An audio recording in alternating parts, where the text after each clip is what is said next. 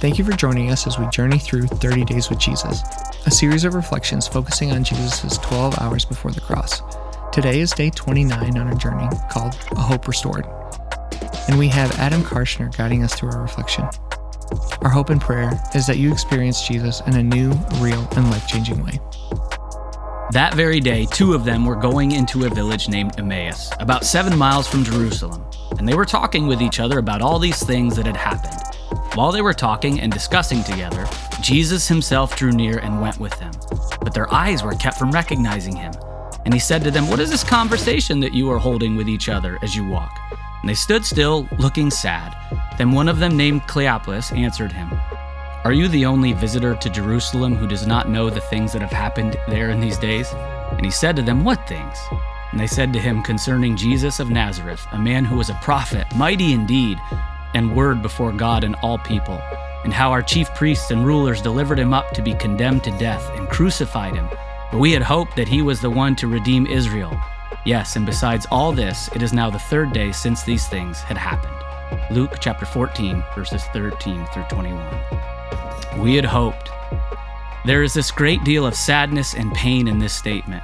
These men had followed Jesus, believed in Jesus, but what were they hoping for? They said that they had believed that Jesus was the one to redeem Israel. By that, they met the Messiah who would act like a conquering king, setting Israel free from the tyranny of the Roman rule.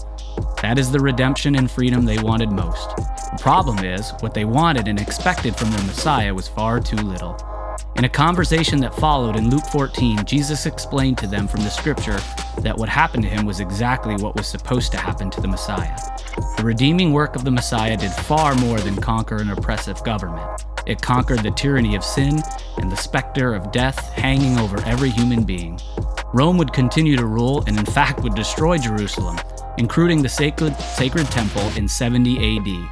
But the redeeming work of a crucified and risen Messiah would carry on in every place for all people, no matter who is sitting in the human palaces of power. As the resurrection of Lazarus, Jesus said, I am the resurrection and the life. Whoever believes in me, though he die, yet shall he live, and everyone who lives and believes in me shall never die. Do you believe this? John chapter 11, verses 25 through 26. Spend some time this Easter day embracing this truth. Jesus the Messiah has made you immortal. At your last breath, it is not death you will face, it is Jesus you will see, and you will be more alive than ever. It is the hope that you have, and it was that that was restored to the two men walking to Emmaus. After Jesus revealed himself to them, the risen Messiah, they turned around and ran to Jerusalem and the empty tomb. Run to Jesus, your Redeemer. Thanks so much for listening.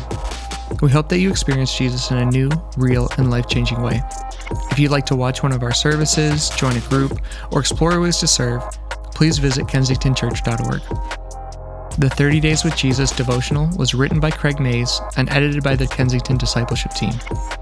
We have physical and digital copies available at all of our locations as well as on our website, kensingtonchurch.org.